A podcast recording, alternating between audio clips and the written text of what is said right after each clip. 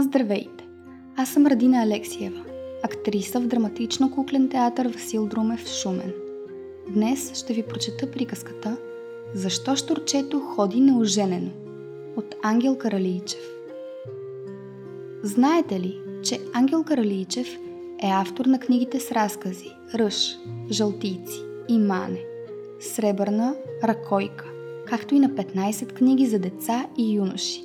Приказен свят, Ането, Тошко Африкански, Житената питка и други. Една от най-обичаните му книги е Приказен свят.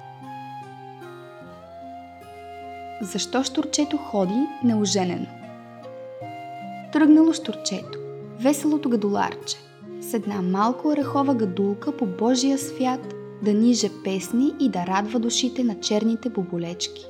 Девет години ходило по нивята и се катерило по крушите на високо, че като засвири, меденият глас на жичката да се чуе далеко по широкото поле.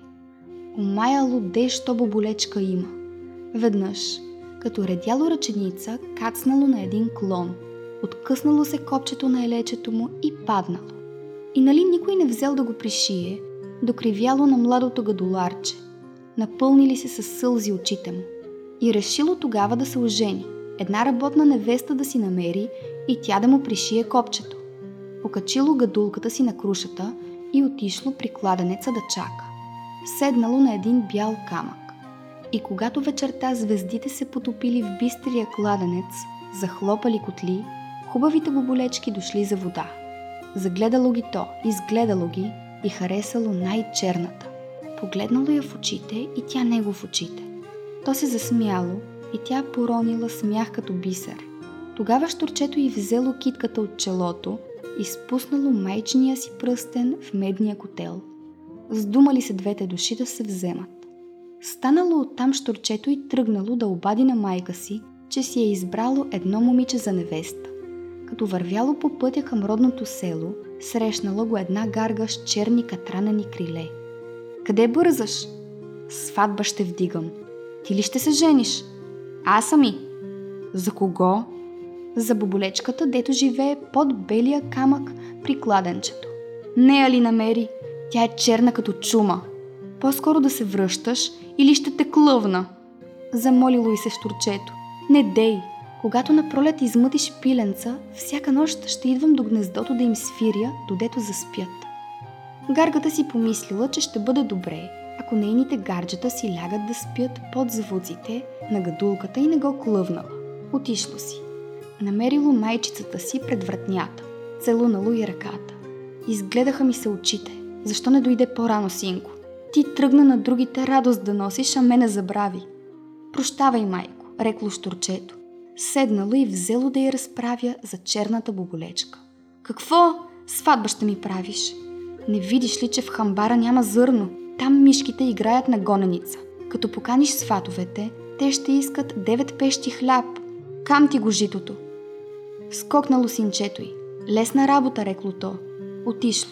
Намерило баба Зунека. Дало му една писана бъклица и го проводило да калеса всичките штурци и всичките боболечки. Впрегнало штурчето биволите и поело към нивята.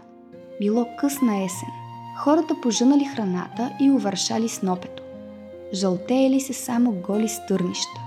Лутало се. Лутало се штурчето. Едвам намерило един житен клас на ожънат, забравен от сърпа. Покатерило се на класа и отърсило зърното. Един кош напълнило. Покачило го на колата и тръгнало назад. Насред пътя го срещнала мравката ядосана искри изкачали от очите й. Защо не заръча на твоя калесник, бабазунека, и мене да калеса за сватбата, ай? Кой ще ти играе най-ситното хоро? Штурчето не знаело какво да й каже. Тогава лютата мравка легнала напреки и когато колелото се покачило на гърба й, понадигнала се и прекатурила колата. Изсипало се житото. Дошли гладни птичета и го изкълвали. Горкото штурче заплакало не се върнало вече при старата си майка, ами отишло да вземе гадулката си от крушата. И до ден днешен ходи по света неоженено, без копче на елечето. И свири с гадулката, но вече свирнята му не е весела, а жална. Излезте някоя лятна вечер на полето и го послушайте. Това беше приказката «Защо Штурчето ходи неоженено?»